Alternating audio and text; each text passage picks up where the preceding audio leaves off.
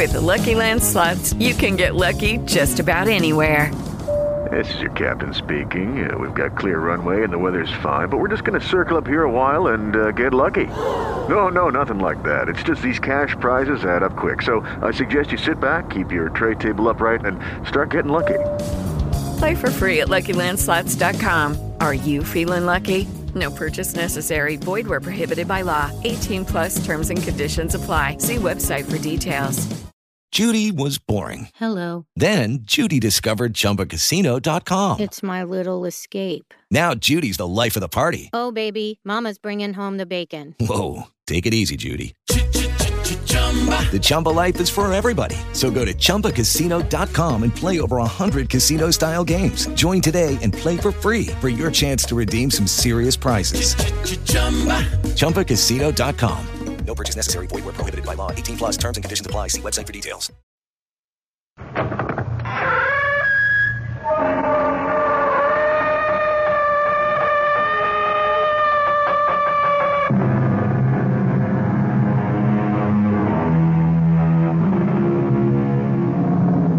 Come in. Welcome. I'm E.G. Marshall. A story begins with an idea.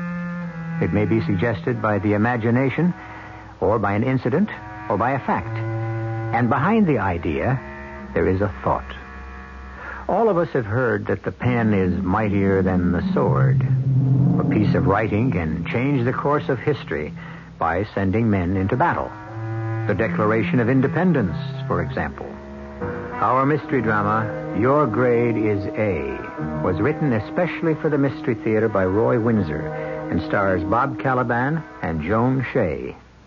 It is sponsored in part by Buick Motor Division and Contac, the 12 hour cold capsule.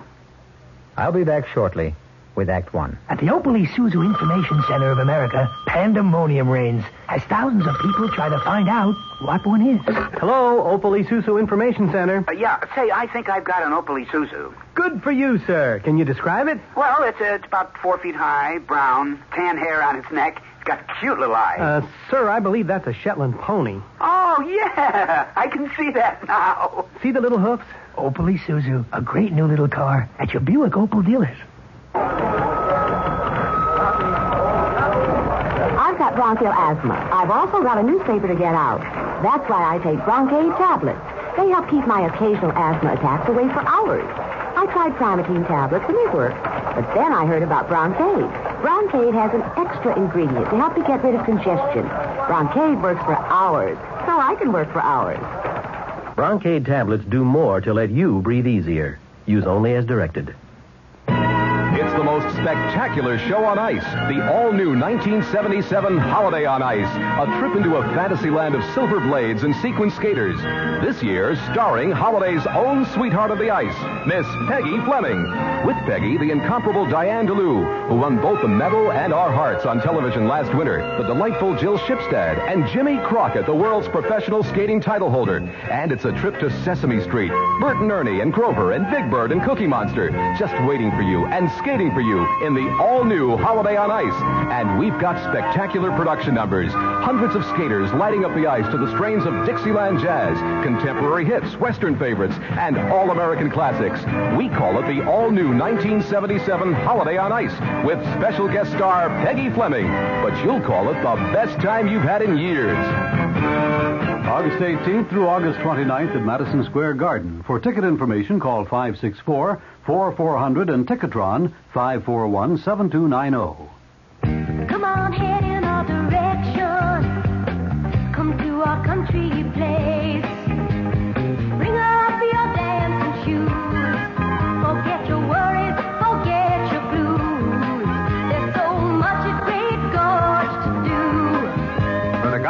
Playboy's Resort and Country Club at Great Gorge has a five-day golf package which includes four rounds of golf on our championship course, a deluxe room, four breakfasts, three dinners, plus dinner and a show at our penthouse. All for only $151 per person, double occupancy. So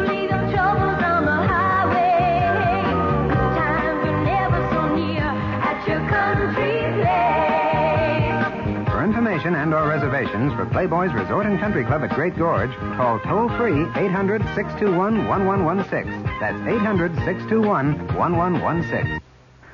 This week, the Playboy Resort and Country Club features George Kirby in the penthouse.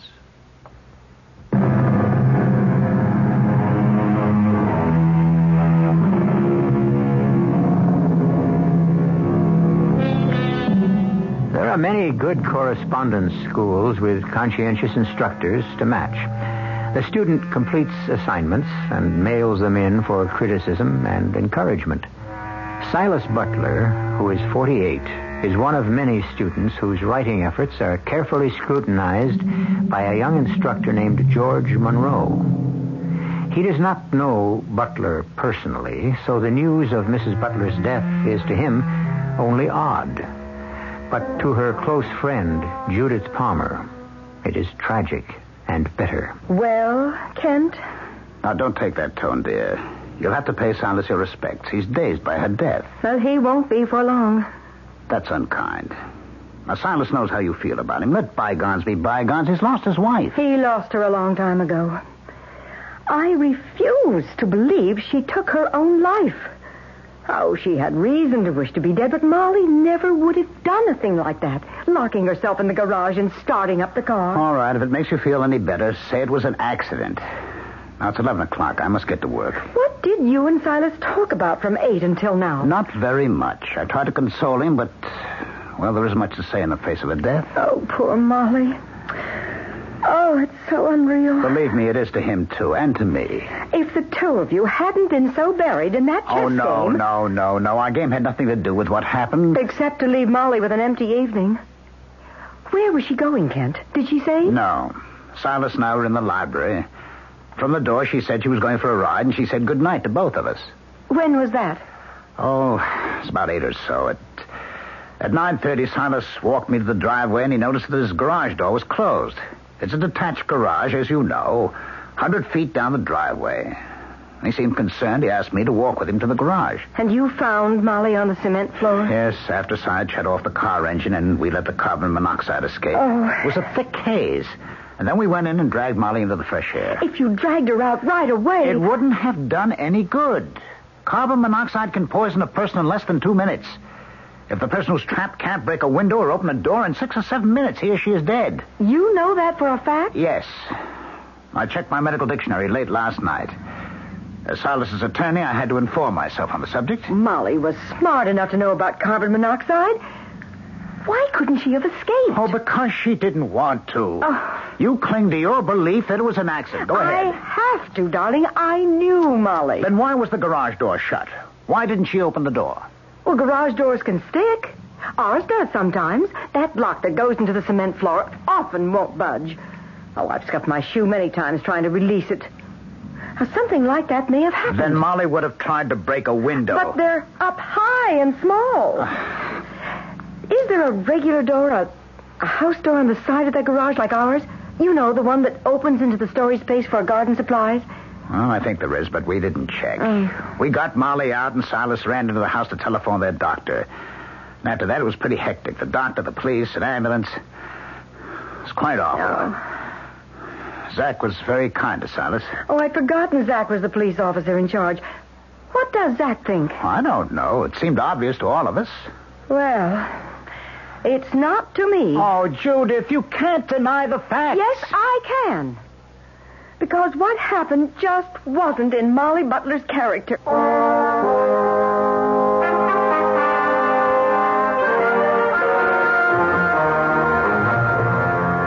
Please come in, uh, Mrs. Palmer? Yes, Mrs. Kent Palmer. Yes. Oh, let me close the door. It can be noisy around here. Yes. Ah, please sit down. Thank you. Uh, I'll come right to the point, Mr. Monroe. Silas Butler is a student of this correspondence school. Yes, he is, but Well, um, I don't expect that you'd know him personally. well, that's what I was going to say. Uh, the instructors never have a personal relationship with a student. Well, Molly Butler was my best friend. Oh, my mother read about her in this morning's newspaper. We were sorry to learn that she committed suicide. I don't think she did. Oh? And that's why I wanted a, a confidential talk with you. Well, I don't know, Mr. Butler.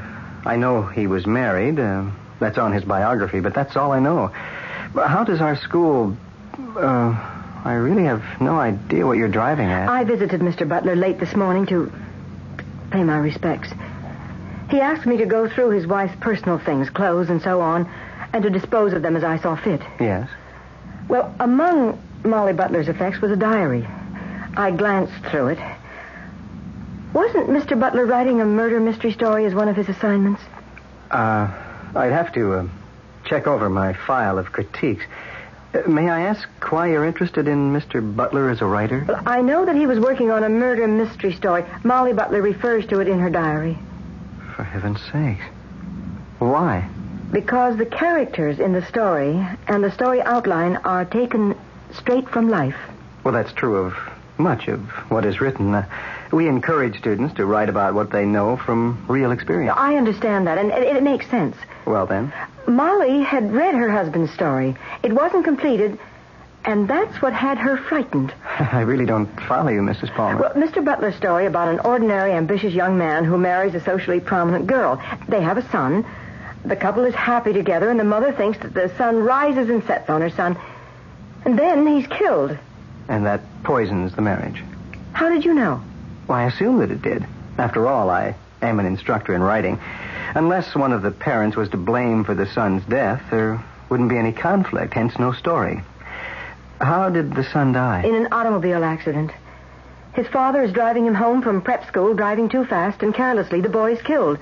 The father is injured, but recovers. And the mother blames the father. That's right. And that ended the relationship. I see. The story you're telling me isn't a story at all, is that it? That's it. It is the story of Silas and Molly Butler. And now Molly's dead. You're mentioned several times in Molly's diary, Mr. Monroe. In what context? Well, Mr. Butler had great respect for your encouragement and ideas. Had you exchanged thoughts about how the story ought to end? I think so. Uh, uh, this is very odd, Mrs. Palmer. I, I've never had an experience like this before. Neither did Molly Butler. You see what I'm suggesting, Mr. Monroe? It's too fantastic to believe. Maybe, but I wish you'd think it over. I'm going to present it to my brother, Captain Zachary of the police department, to hear what he has to say. Because you're not satisfied with how Mrs. Butler died. No, I'm not. She was a very close friend. She's dead now. I owe it to her to find out how she died. Thank you for seeing me, Captain Zachary. Glad to. Come in, come in. Thank you. Sit down. My uh, sister's already been here. Well, uh, what do you think, Captain? Well, she's got a lively imagination, Mr. Monroe. Then you don't think there's anything to it? To what?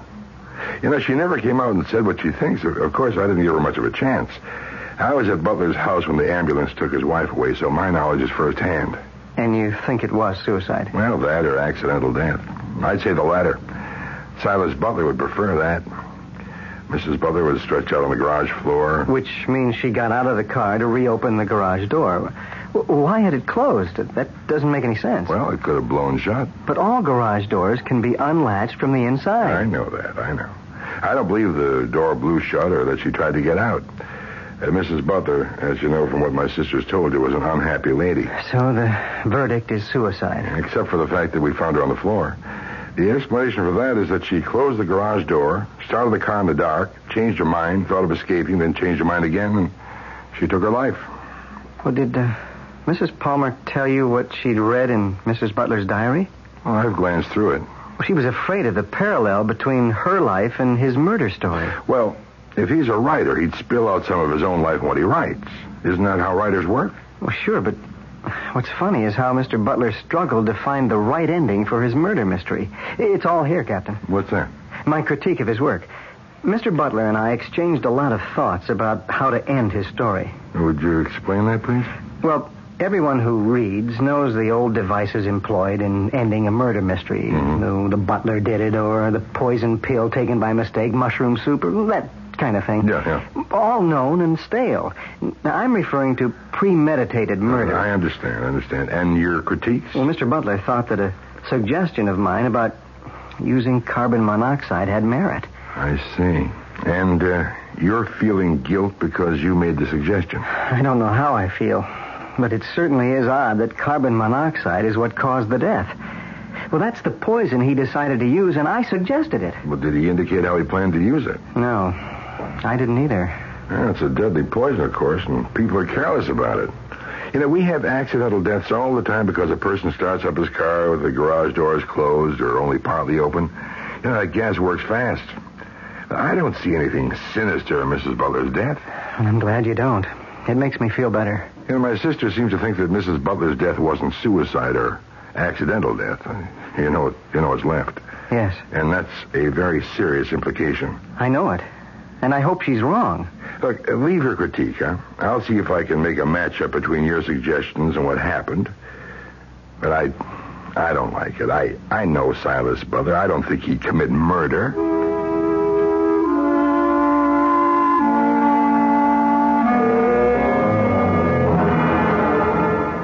Good heavens, George. You seriously think that Mr. Butler used you to help him plan a murder? Well, I know it sounds weird. Oh, it's unbelievable. He'd have to be mad. We don't know what really happened, but Captain Zachary is going to investigate again. Well, what's there to investigate? Well, little details. Such as what? Oh, I don't know. Uh, for instance, why was the garage door closed? Well, because the poor woman trapped herself and was dead before she could get it open. But that doesn't make sense. A person doesn't go into a garage to get a car and close the garage door before the car is backed out. Well, not unless the person wants to take his own life. Well, it's obvious. That's why the report was suicide. But Mrs. Butler was found on the garage floor. Well, you're just looking to make a mystery out of a simple tragedy, George. Yeah, maybe. Of course you are. Mrs. Butler went into the garage, purposely closed the garage door, and started up her car. How else could the garage door have been closed? Oh, will you and Mrs. Palmer next imagine that someone waved a magic wand and closed it?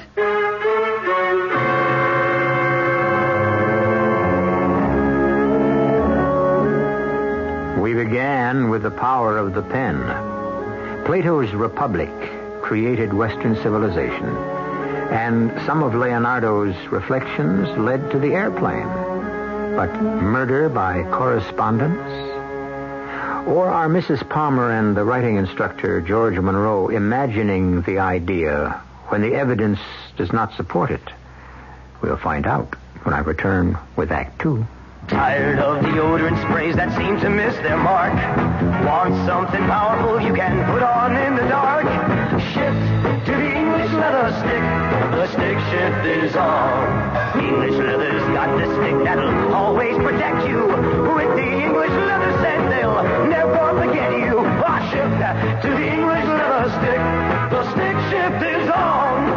Three good reasons to shift from an expensive deodorant spray to English leather deodorant stick. One, English leather goes right where you want it, so there's no waste. Two, It's concentrated to give powerful protection. but the best reason of all is right under your nose. The famous fresh clean scent of English leather. English leather's got the stick that'll always protect you. With the English leather scent, they'll never forget you. Ah, shift to the English leather stick. The stick shift is on. The English leather deodorant stick and your favorite toiletries counter. Even these days, there are ways to save money. Interested? Well, one way is to keep your car well tuned with AC firing spark plugs. Because AC spark plugs not only help improve your car's performance, they could also help save gasoline. So see your AC Delco serviceman. Get a tune up with AC spark plugs today. In the Bay Ridge section of Brooklyn, see Rudy, Ralph, or Anthony at Mr. Bargain Auto Parts, 1083 60th Street. Call 436 5700 for a complete selection of AC Delco products.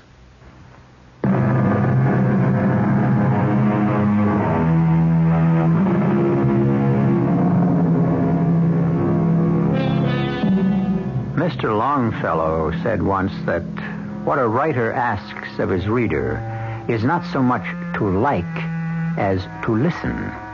That applies here. Silas Butler wanted his correspondence school instructor, George Monroe, to listen to his ideas for a murder mystery story. George did, and supplied him with a device, the use of carbon monoxide as the poison. Then Mrs. Butler died from carbon monoxide poisoning. But her best friend, Judith Palmer, is not content with the explanation of suicide or accidental death. It is the evening of the day after the tragedy. Judith, my dear, I know Silas Butler. He's both a client and a friend, and I can't conceive of him or anyone writing a story of premeditated murder and then acting on it in life. All right, what, what does the writing instructor say? Well, he's puzzled because it was he who suggested carbon monoxide. I see. Then if he's a writing expert, have him figure out how it was done. I don't think he can, because the police are satisfied that Molly's death was, well, because you prefer it an accident. Why do you say I prefer it, Ken? You said so before. You can't imagine Molly taking her own life. Well, I can. She hasn't been a happy person since her son was killed. By his father? Oh, Judith, dear, please, don't say such a thing. Silas was speeding and he and the boy had a serious accident. It does happen, you know. Silas loved his son. And you simply must not say that he killed him. That's unfair. Well, perhaps. But you know what their lives have been like since it happened. He was very depressed when I saw him around noon. Yeah. Well, I told him I'd stop by later this evening to discuss the funeral and other details. Oh, Kent, what will happen to him now? I'll find out. He's all alone. Yes, all alone. No accusing eye on him. Molly always looked at him that way. Oh. Silas Butler is not a criminal. Molly thought he was. Once.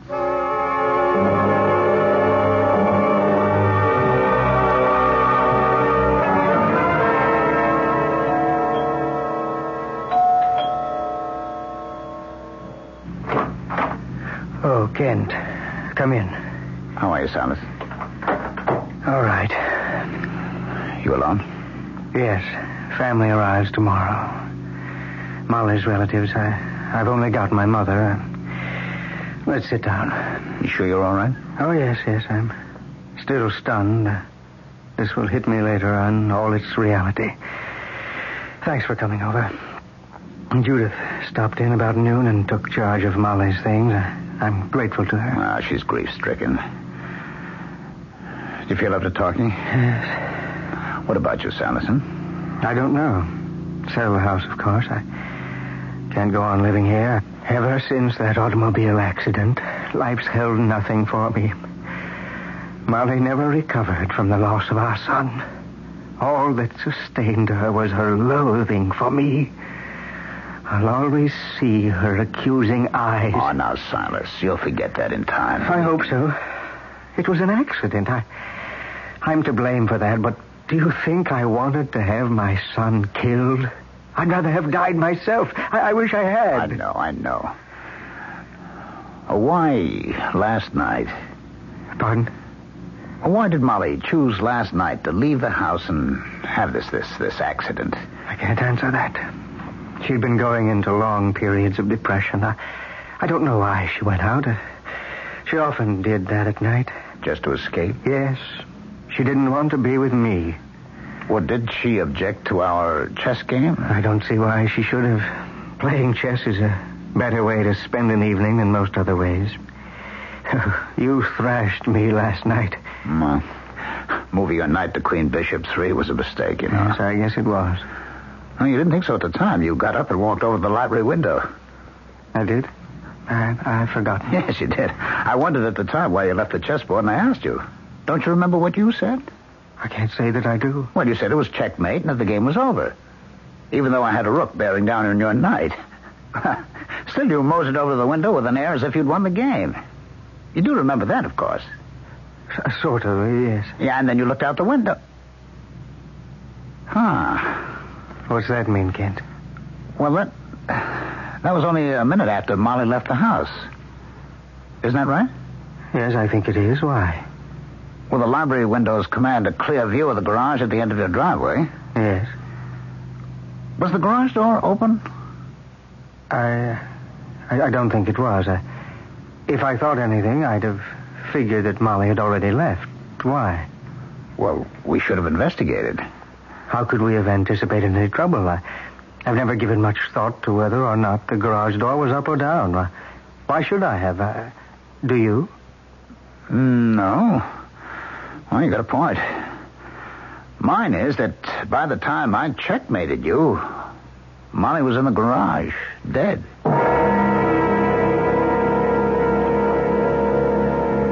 That means, Kent, you've got your doubts, too. It means no such thing, Judith. I just tried to reconstruct the scene, that's all. All right. Silas got up from a chess game he was about to lose and walked over to the window. Now, that doesn't make sense. That's not the way chess players behave, is it? Of course it isn't. Si went to that window in order to get a view of the garage. Now, darling, is there anything else you remember? No. Your imagination is beginning to run away again, Judith. I suggest that we leave any further investigation to Zach and his police department, huh? Well, I hope we've aroused his suspicions. We? You and who else? George Monroe. Zach telephoned me while you were out. Mr. Monroe called on him and gave him the critiques of Silas's writing. Zach thought they were interesting. He thought Silas had written a pretty good mystery story. Well? And Mr. Monroe thought that Molly's death ought to be reinvestigated. Oh, no, no. Molly hasn't even been buried, and you and Monroe want to subject Cy to more suffering? I don't like that at all. I really don't. I didn't visit Cy tonight with doubts in my mind. Well, you asked him why he went to the window. No, I only mentioned that he had gotten up from the chess game and gone to the window. That's all. Why? That was odd, wasn't it? I wouldn't say that. Cy is a harried man. Chess gets his mind off his unhappiness. I simply wondered why it was last night of all nights that Molly chose to have an accident. Well, maybe Cy had just figured out how to commit the murder in his story. I doubt that he would have shared such an idea with his wife. Well, you never know. You ought to read Molly's diary. I'm not going to. And frankly, I've had enough of this. You and Zach pursue it. I'm really tired of it. So if you'll excuse me, I think I'll turn in. All right. Oh, is our car in the garage or in the driveway? I left it out. Why? Well, if he's still awake, I may drive over and talk with George Monroe.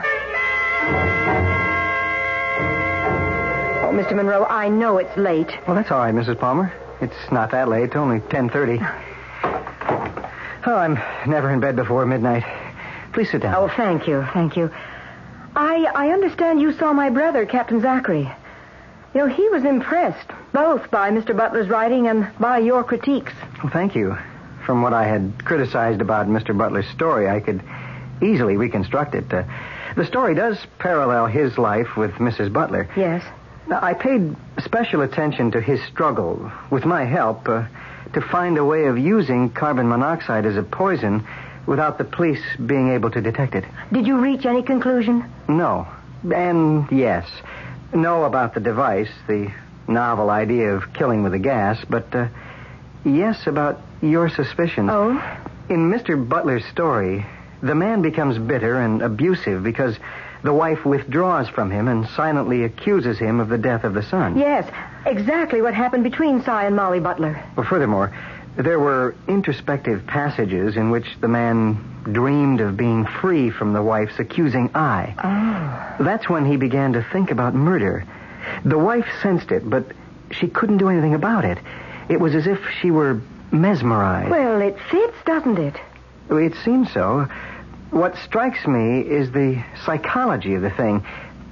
W- Was he guilty of the boy's death? Through negligence. It wasn't deliberate. And Mrs. Butler never overcame her loss? No. Well, as you said, it fits. But how do we prove it? Well, Captain Zachary is reinvestigating. Oh, it needs more than police investigation. It requires some kind of, of, of creative inspiration.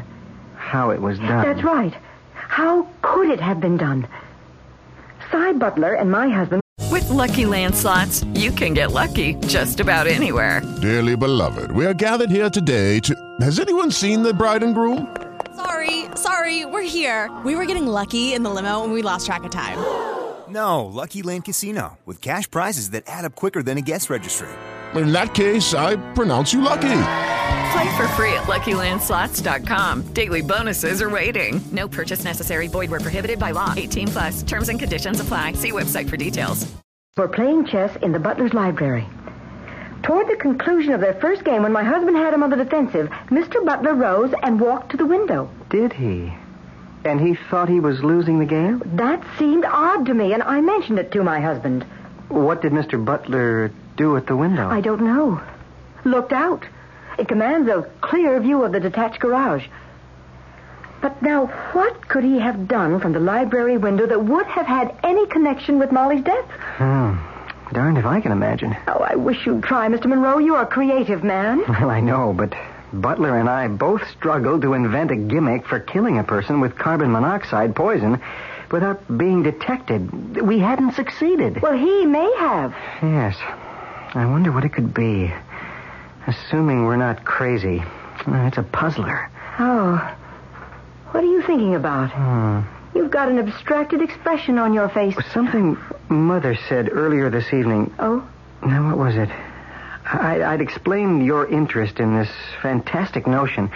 Mother agreed that if Mrs. Butler didn't commit suicide, then her death must have been accidental because she couldn't get out of the garage. Yes, go on. But the idea of murder was nonsense.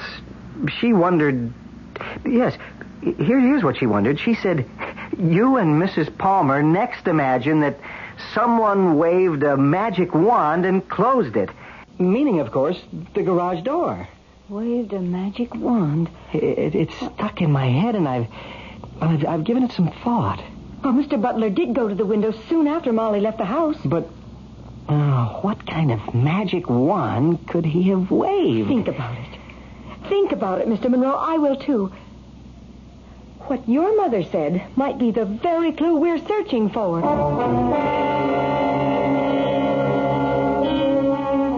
Judith Palmer has known Silas Butler for many years, and she knows him as a rather insolent man. We don't know that. With his friend, Kent Palmer, he seemed to be like any man suffering from a grievous loss.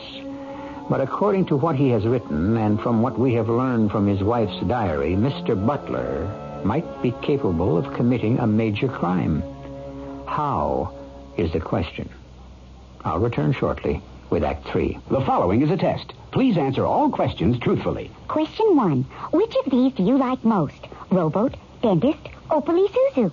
Question two. If you and three friends wanted to take a nice trip, would you take turns carrying each other, take turns throwing each other, or buy an Opel Isuzu? Question three. Given a choice, would you attend a lecture on good posture, hurt your foot, or buy an Opel Isuzu? If you answered Opel Isuzu to all three, see your Buick Opel dealer and take a test drive. Otherwise, see someone else. Of all times to get hemorrhoids, why? Pregnancy is a major cause. What helps? Well, since you're expecting, ask your doctor before using any medications. My sister used Preparation H. For many women, Preparation H relieves occasional pain and itch for hours. Sounds good. Preparation H does more. Actually helps shrink swelling of hemorrhoidal tissue caused by inflammation. Even better. Preparation H helps shrink swelling of hemorrhoidal tissues. Use only as directed. That AAMCO is big. The world's biggest transmission specialist. With over 525 service centers in the US of A and Canada. So no matter where you go, from New York to LA, from Ontario to Texas, AAMCO's got you covered. Nobody else is that big. Nobody. So if you have trouble with your car's transmission, you can usually get one day service from AAMCO Transmissions. Double A MCO. Jets fans, this is Dave Herman. Tickets are on sale for the New York Jets Washington Redskins game at the new Yankee Stadium.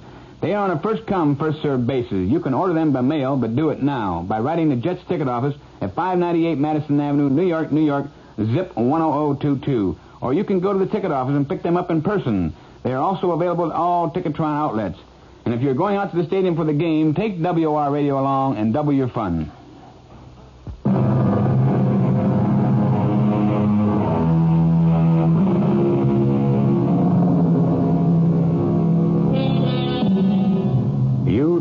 Me crazy, and I wish you were dead are two commonplace expressions that a wildly angry person has been known to use. They're not meant to be taken literally. They sum up a condition that is unbearable and a wish to be realized. Apologies usually follow. Both sentences, however, seem to apply to Silas Butler. His wife's silent accusation was driving him mad, and he may have wished her dead. It's the next morning. George Monroe again is seated opposite Captain Zachary of the police department. Good morning, Captain. Good morning. Uh, my sister telephoned that she'd seen you again. Yes, uh, were my critiques helpful? Yeah, yeah, very. You know, Butler writes well. That's a that's a sad story he tells. You can understand from the character in the story that he would commit murder. Yeah, well, maybe. You know, you never know about a murder. Most murders just occur. A person loses his temper, goes crazy, but a, a premeditated murder, well, that's that's pretty rare. Well, I agree. Uh, as a writer, it comes down to motive. In his story, Mr. Butler's character does have motive. Yeah. May I um, make a couple of suggestions? Sure, go ahead. Well, talk to Mr. Kent and to Mr. Butler and ask them to recall everything they can about their chess game. You mean about Butler walking to the library window? My, my sister mentioned that. Anything else? But take another look at the diary. There may be a clue there. Why? You think she may have anticipated her death? She might have. Hmm. Anything else? Well, it's this foolish idea I have because my mother said something about waving a magic wand. Uh-huh. There, there could be something to it. Yeah, sure. If we can find the magic wand. Any ideas? Offhand, no, but would it be improper of you to ask Mr. Butler if he'd had any repairs made recently to his house? Such as what? I, I, I don't know, but if I wanted to trap someone in a garage with an engine running, I might dream up some gadget that would close the garage. Uh-huh. I see. Well, you know, a lot of homes have posts by their driveways. You stop your car, push a button, the garage door opens or closes. Yes, that, that's the kind of thing I mean. And if the garage has a button which does the same thing, it opens or closes the garage. Do you uh, know if the butlers had that kind of device? Yeah, but I'll find out when I examine the garage. Uh, That's a good suggestion, Mr. Monroe. That is, if we're going to pursue the murder idea. Well, don't you see any validity to it? Ah, it's possible, but don't be disappointed if our original verdict holds. Mrs. Butler killed herself, or she died accidentally.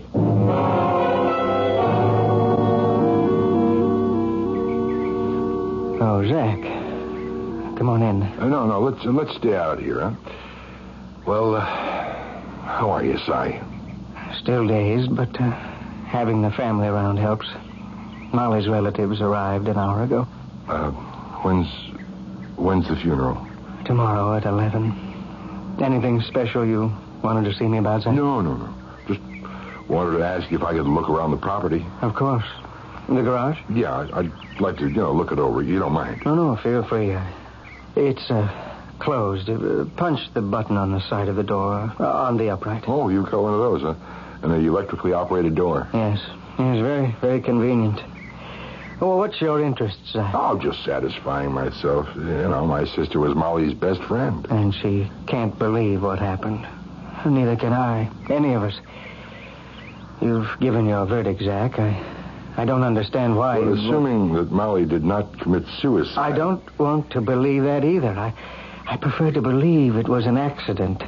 She had gotten out of the car. We found her on the floor. Yeah, well, what bothers me, Si, is why she couldn't have gotten out of the garage. Carbon monoxide can poison in a minute and a half.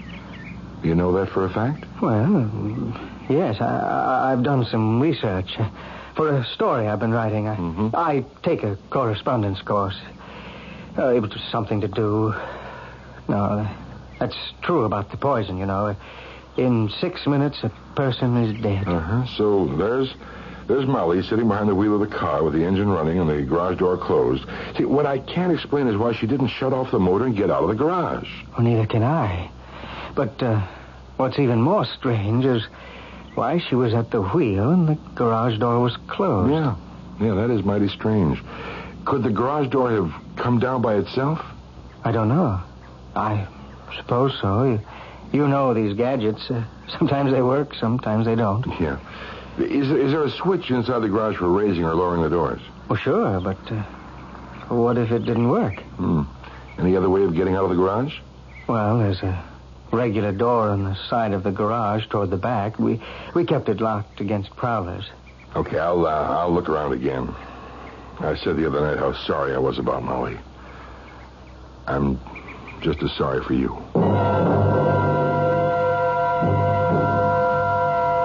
But why in the world do you want to know the name of the butler's carpenter? Or electrician, Judy. Either one. Well, it may be mentioned in Molly's diary. You returned it to me. Let me look. Zach, you're being very mysterious. Well, you want me to reinvestigate the death? Well, this is part of it. The garage is electrically controlled. Of course, now I remember it was modernized about two months ago. But what does that have to... Oh, here it is. Yes, uh, Mr. Day did the work. Molly writes here that he installed an overhead door and... Yes, it works by electricity. Uh-huh. Push a button and it operates. And there's another switch on a post at the entrance to the driveway. Or there was. They had it removed. Yes, it was an attractive nuisance. Children used to punch the button just for fun. The door was always going up and down. Mr. Day was the carpenter. Why, Zach? What's so intriguing about the butler's garage door? Well, There's another way to open an electrically operated garage door. You don't have to punch a button. Oh? You can use a hand switch. You know, like that, that gadget for switching TV channels? I didn't know that. Butler left the chess table and walked over to the window, Yes? which commanded a view of the garage, Yes. where he could have seen Molly enter the garage. Ah. Ah, don't jump to conclusions, Judy. I think we've got it, but I want to be sure. Now, when Silas returned to the chess table, did he have anything in his hand? Kent didn't say. Oh, you mean he was carrying one of those remote control gadgets? Exactly. I better talk with Kent. I'll telephone. No, no, no. Face to face. Silas is his friend, and this is this is a touchy subject. Silas and Monroe are trying to figure out how to commit murder with carbon monoxide. I think Silas came up with the answer. Now, what's up, Zach? Oh, more of the same, Kent. Your suspicion that Cy Butler is a criminal, huh? Yeah, he may be, Kent. You seriously think that? Because of the story he wrote? Well, if it hadn't been for the diary and the correspondence school critiques, he might have gotten away with it. You mean he did do it? But how? Well, I don't exactly know yet. Tell me, when Butler walked to the library window, he was in, in bad shape in the chess game, right? Yes, I found it odd that he did. Oh, now tell me about his walking back. Now, just try to think back, huh? Try to remember exactly what he did. Uh, when, uh, when he got up, he had a pawn in his hand. One of mine. He captured it with his knight. He, uh, well, he kind of rolled it around his hand, and I wondered why he had left the table, so I glanced after him. He placed the pawn in his jacket pocket. Uh-huh. And when he returned to the table, Well, nothing. well, didn't he place the pawn behind the board? Ah. Ah, yes. After he sat down, I heard it. You heard his pawn? Well, I mean, it clinked in his pocket against his cigarette lighter. Huh. A, a wooden pawn against a lighter. No, no, no, no. A metal pawn. I didn't like Si's chess set because it was made of metal alloy and the pieces were quite dramatic, but I prefer the traditional wooden ones. Mm-hmm. Oh, what, what did he do? I told him not to squirrel away the pawn. And he said, uh, oh. He took it out. With the lighter? No, no, no. That's funny. When uh, we set up for the next game, he asked me for a light. Oh, then what he had in his pocket wasn't his lighter. Well, come to think of it now. Hmm. That is funny. But I, I remember the clinking sound. I think the carpenter or the electrician can tell me what it was he had in his pocket. I, uh, I may need you later in the day, Kent. All right. You've given me a bad turn, Zach. Uh-huh. It's nothing compared to the one Silas gave Molly. Now, what's this urgent business all about, Zach? Hello, Kent. Judith. Hello, Si. Uh, close the door, would you, Kent? And uh, who is this? George Monroe, Mr. Butler. I'm very sorry about what happened. Thank you. Well, Zach, now why did you ask me to come down to the police station? Well, because what I'm about to say is better said here than in a house of mourning. What is it you have to say? You murdered Molly Butler. I murdered my wife. Anything else? Isn't that enough? I suppose I have you to thank for this preposterous charade. I'll take some of the credit. Give the rest to Molly's diary and to this young man here. Monroe? Yes, George Monroe. You wrote a murder mystery, didn't you? Or half wrote one, I should say. What you and Monroe hadn't figured out was just how a person could be killed from carbon monoxide poisoning without being caught. Isn't that true? Go on. You seem to know that. Monroe couldn't figure it out, but you could. The idea came to you after Mr. Day remodeled your garage. he installed overhead sliding doors which can be opened and closed by touching a switch. Oh, certainly. Where's the mystery? Well, Day also supplied you with remote control switches. You hold the switch in your hand, press a button, and the door goes up or comes down. And that's how you close the garage door with Molly seated behind a running engine. Oh, Zach, that's preposterous. No, no, it isn't. Not for a rejected man. You came to hate Molly. Because she hated me. And you murdered her. You closed the garage door. She could have opened the door by pressing the button on the inside. Not if you held down the close button and neutralized her switch. And that's what you did. Kent, how long was he at that window? Um, three or four minutes. Yeah, more than enough time for Molly to become dazed, and then she panicked. And from the story you were writing, she knew you planned her murder, and there she was with you carrying out your plan. She was between the back of the car and the garage door, praying that the switch would work. And it didn't, because you had neutralized it. And even then, she must have tried to turn off the car engine because we found her on the floor next to the front door. Ken's my lawyer. When uh, you took the pawn out of your jacket pocket, it clicked against something. Yes, my lighter. Then why didn't you use it to light your cigarette instead of borrowing a match from me? Because you didn't have your lighter, Si. That pawn clicked against your remote control gadget. And, and let's not overlook the garage side door. You had locked it. And don't repeat that the door was never used. It was used all the time because it opened in on Molly's garden supplies. Anything more? Molly didn't have the remote control switch with her. Had you told her it had been mislaid? You can't prove. Oh, yes, yes, I can. Yes, I can, Si. Your own story. Your talks with Mr. Day about the use of the hand remote switch. And Molly's diary. We'll find both switches, and I imagine the key to the regular door. Si, you're under arrest for premeditated murder.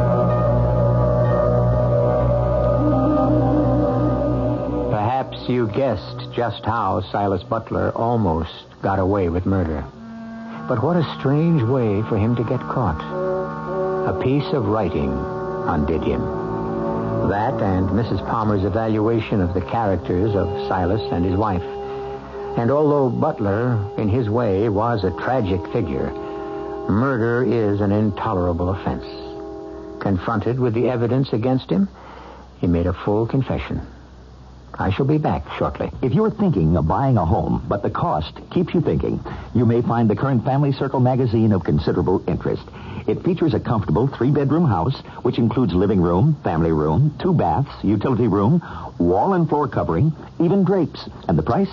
Well, it ranges from twenty-two to twenty-five thousand dollars, depending on where it's to be put up. The reason it's so reasonable is that it's built in a factory. Family Circle lists 50 locations across the country where this very attractive home can be inspected. Now, for those in need of a bit of body rebuilding, the issue offers Jack LaLanne's nine best spot exercises. There's the fencer's lunge to firm thighs and hips, the chair push-up for arms, shoulders, and chest. A simple 20-minute per day program to keep us in shape. The September Family Circle, with that golden harvest casserole on the cover, is now at your supermarket checkout counter. This is Jack Sterling for Family Circle, the world's largest selling woman's magazine.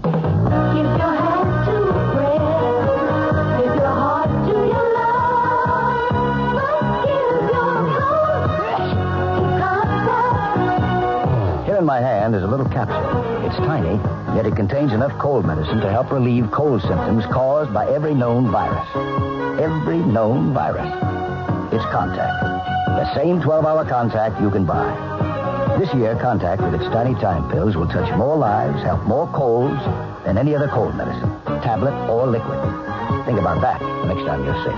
Sneezing, dripping, all clogged up. Then let us help you with real medicine, like Contac. We're number one in the whole world. For good reason.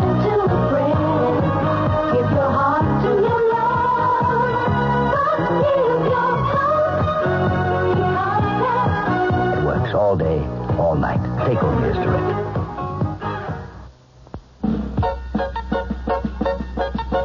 Glorious cheese, what could be more delicious? More fun to eat, so good and lots of dishes. And America spells cheese, K-R-A-F, glorious cheese, glorious cheese. have some Whiz cheese. Have some more Cheez Whiz, I say. Have regular Cheez Whiz or pimento or garlic onion or jalapeno pepper or nut sweet Swiss flavor. There are five of the handiest cooking helps you can buy. And with the eight-page Cheez Whiz idea book, you can cook up all kinds of things. From vegetables au gratin to hearty casseroles. Look for the idea book where Cheez Whiz is sold. Cheez Whiz processed cheese spread from Kraft. Five little glass jars full of ideas. Any time of day, the taste is so inviting. Creamily smooth, lively and exciting. And America spells cheese. K-R-A-F-T. Kraft.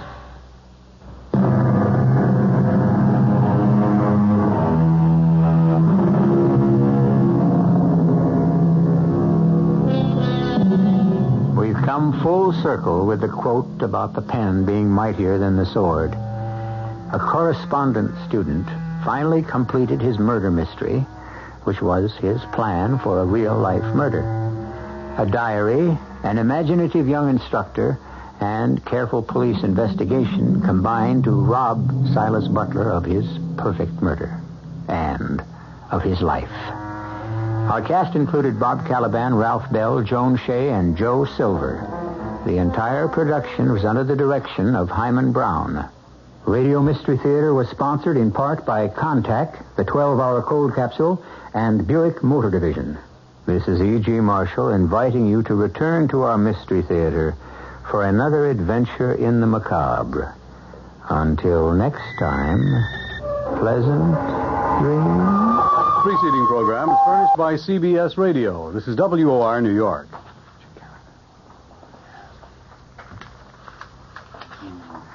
President Ford said to be getting closer to a first ballot nomination. Illinois delegate claims to have been offered a $2,500 bribe to vote against uh, the president, and Senator James Buckley withdraws as a candidate. It's 70 degrees in clear mid-Manhattan. The man says it'll be clear and cool tonight with a low in the mid-50s. This is John Scott with the 8 o'clock edition of the news. President Ford is inching closer to victory at the opening of the GOP National Convention in his hot battle with Ronald Reagan for the presidential nomination. And an Illinois delegate says she was offered a $2,500 bribe to vote against the president on a pivotal rules proposal strongly backed by Governor Reagan and for which his strategists have been seeking maximum support. With only 48 hours left before the GOP chooses its presidential candidate, Mr. Ford began picking up scattered support as he and former Governor Reagan stalked the elusive few votes needed to clinch the nomination. Marie Goodloe, a widow from Chicago, said she'd been offered a $2,500 bribe to vote for a rules change which would force the president to reveal his running mate before the nomination ballot begins. She said the man who offered her the alleged bribe identified herself as a Reagan worker, but she said she didn't know him. Former Illinois Governor Robert Ogilvie, the head of Mr. Ford's Illinois campaign, said a second delegate was also offered a bribe but would not disclose his name. He was identified by others as Eddie Mac Jones of Chicago. He could not be reached for comment. John Sears, Reagan's campaign manager, said through a spokesman that the charge was absurd, that there is no truth to it. Mrs. Goodloe, who is a Ford delegate, said the alleged bribe offer kind of made me angry. I wouldn't sell my president out.